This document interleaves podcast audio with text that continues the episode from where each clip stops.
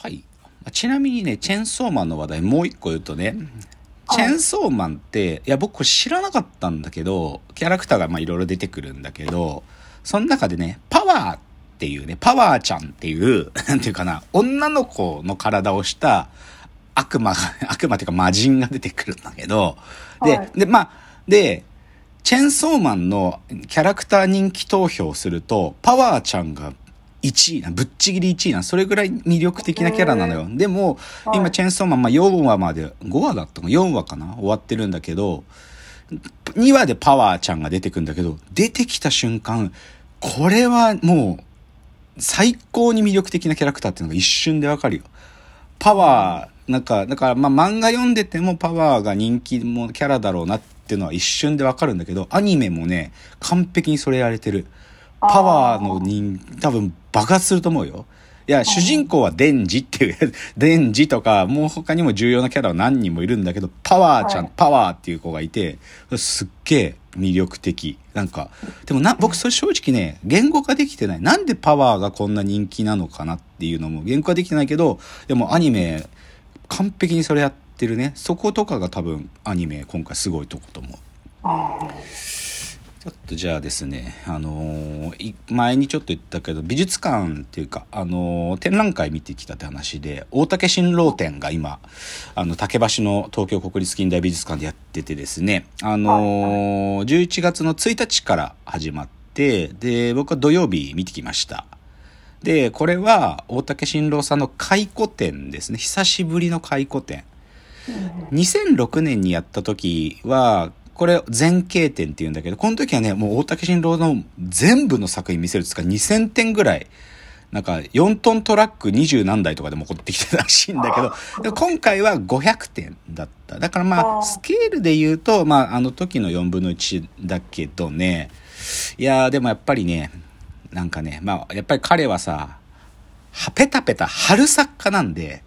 相変わらず張ってたよ。もう、は、張ってんなって感じ。やっぱり、なんかもう、かっけえなとかも、すげえなっていうのはもう、なんか言ってもしょうもない。もう分かってることだから。でもも、やっぱり今回の感想ね、張ってるやっぱ、は、張るなーって感じ。張ってんなーとか。あと、で、それで、なんかね、え、美術、あの、見終わった後、どういう感想を言うことが正しいかなーとか思ってたらね、なんかもうね、なんつうの、いい色出てるねとかいうのが多分いい。彼の、まあ、貼って、いろいろ貼って作品があって、まあ、抽象的な作品とかもあるけど、もうね、いい色出てるねとか言うのがいいと思う。なんか変な解釈して、なんか頭いいっぽいこと言うんじゃなくて、もういい色出てますねとか、もしくはね、あまあ、樹脂とかも塗ってるから、いい艶が出てるのよ、作品が。だから、いい色出てる、いい艶出てるとかいう方が、一番多分、大竹新郎に合ってるんじゃねえかなと思って。で、それでね、あの、1階2階が展示エリアなんだけど、2階の一角に、夏前ぐらいに、まあ、この大竹新郎展やるための一環で作ったドキュメンタリーで NHK のは 4K、8K っていう、なんか高解像なチャンネルでしか見れない21世紀のバグを、画家大竹新郎っていう番組があって、これ僕見れなかったのよ、ずっと。だって 4K、8K 入れてないし。だけどそれが、あの、でもこれ90分の番組なんだけど、ずっと流されてたのよ。なんかね、もうね、見た、そこで。もうずっとそれ見て。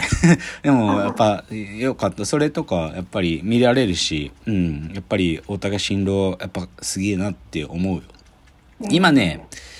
そのやつもあるし、あの、竹に長川っていう彼と、まあ、言っちゃえば、こう、一連卓上のギャラリーがあるんだけど、そこでの残景っていう個展もやってて、あと、銅版画だけを集めたやつを銀座の蔦屋でやってんだよね。だからなんか異常に今週今月大竹新郎作品バババってやってるんで、だからその分メディアにも出てるんだけど、うん、でもまあいいよね、やっぱり。でもその時になんか変な感想言うんじゃなくて、いい色出てるとか、いい艶出てるっていうのが僕は正しい感想かなと思いましたよ。よし。ああとこれはどうしても紹介したい。あのね、まあ、たまに僕、新しい音楽の人とか、いい人見っけたみたいなの言うけど、めっちゃ見つけてしまいました、私。えでもはい正直遅いと思うけど、コーディー・リー知ってる？コーディー・リー。はい。いや、僕好きになっちゃうかも。コーディー・リーのこと。うん。いや、正直僕最初に知ったのって、あの、サマーフィルムに乗ってっていう映画が2年前、1年半ぐらい前に、伊藤まりかが主役のサマーフィルムに乗ってって映画って、それの主題歌コーディー・リーがやってて、いい歌だなと思って、で、ミュージックビデオ見ると伊藤まりかも出てきて、あ、洒落てんなと思ってたの。で、そしたらさ、で、まあ、そう、そうぐらいで知ってたんだけど、なんか、あの、僕、チェルミコっていうさ、女の子のラップクルーのさ、マミコさん好きで、インスタグラム見てんだけど、それがさ、インスタのストーリーズでさ、その、このコーディー・リーのライブに出てきましたっていうのが出てて、で、それが、スペシャル、スペシャルライブツアー、ようこそスモモハイツへ 3LDK2022 っていうのだったんだって。で、それが、しかも11月6日の日曜日が、その、チェルミコと、あと芸人の真空ジェシカと、をゲストに呼んで、はい。コーディー・リートのスリーマンライブっつって、これもうね、ちょっと映像見れてないんだけど、その写真が超洒落てんのよ。可愛いの、その、チェルミコと真空ジェシカも踊ってて、で、コーディー・リーがやっててっつうのがもう、可愛くって、いや、もう僕好きになっちゃうかも。コーディー・リー。ちょっとミュージックビデオ死ぬほど見てるっつう話。ちょっと皆さんも見てみて、なんかおしゃれだからすごく、洒落てんだよね。若いん、すごくまだ若いんだと、まだ大学生なんだと思うんだけど、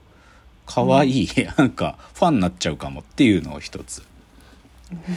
じゃあ少しだけ自転車の話するとね、あの私ね、正直に言うとね、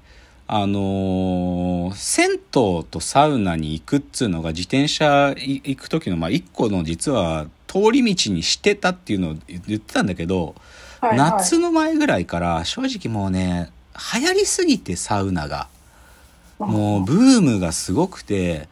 めっちゃなんかもうぎゅうぎゅうだし、その、外気浴するための休憩スペースとかも空きゼロなのね、今。特に週末行くと。だから、正直もうこんな、なんか、他の人のこと気にしてサウナ入ってもしょうもないなと思って、自転車行っても銭湯サウナやめてたんよ、しばらく。うん、だけどこの前さ、あの、ちょっと多摩川の方走ってたら、久しぶりに、その、そういういわゆるスーパー銭湯じゃなくて、町の銭湯があってね、昭島にあるんだけど、そこ行ったら、まあ、そんなに混んでないから、久しぶりにサウナ入ってら、でもやっぱり寒くなってきたじゃん。そうするとやっぱり、いいっすね、やっぱりね。だから、ちょっとスーパー銭湯、しかも週末のね、なんか混んでる時はやっぱり行きたくないけど、街の銭湯とかだったら多少はまだそこまでじゃないんで、だからそういうふうにちょっと銭湯サウナ復活するかもというのが 私の自転車ライフのちょっと、あの、再開しようと思ってるお話で。じゃあ最後今日の格言軽く。今日の格言。スラムダンクがやっちゃってる気がする。映画スラムダンクやばいね。ちょっと炎上してんだ今。知ってる？え知らないです。あのー予告ムービーと、あと、はい声優さんたちのキャストが発表されたんだけど、で、正直、はいスラムダンクってかつてもアニメやってたから、声優さんは変わらないだろうって、なんとなくファンたちは暗黙に思ってたのよ。そしたら、桜木花道から何からもスラ湘北メンバー全員もう新しい声優さんになるっていうのが発表されてもうこれファンブチギレてんのね。そう。もう正直ちょっと大もう映画やばいんじゃないっていうぐらいちょっと反応がすごいファンたち怒ってんの今。大炎上。あでかつねちょっとそのミュージックあ予告 V 映像でしあのちょっとねシーンが分かったんだけど、はい。CG ベースで作ってんのね。あのいわゆる 3DCG でまあアニメのセルガタッチのやつなんだけどこれがちょっとクオリティがえって感じなんだよね。なんかーえ？うんでその反応集って YouTube にまとめ動画作ってる人いるんだけどその中で一番強烈だったのが、はい。プペル以下で草っていうコメントがあってこれ最悪だよねなんかもうここう言われたら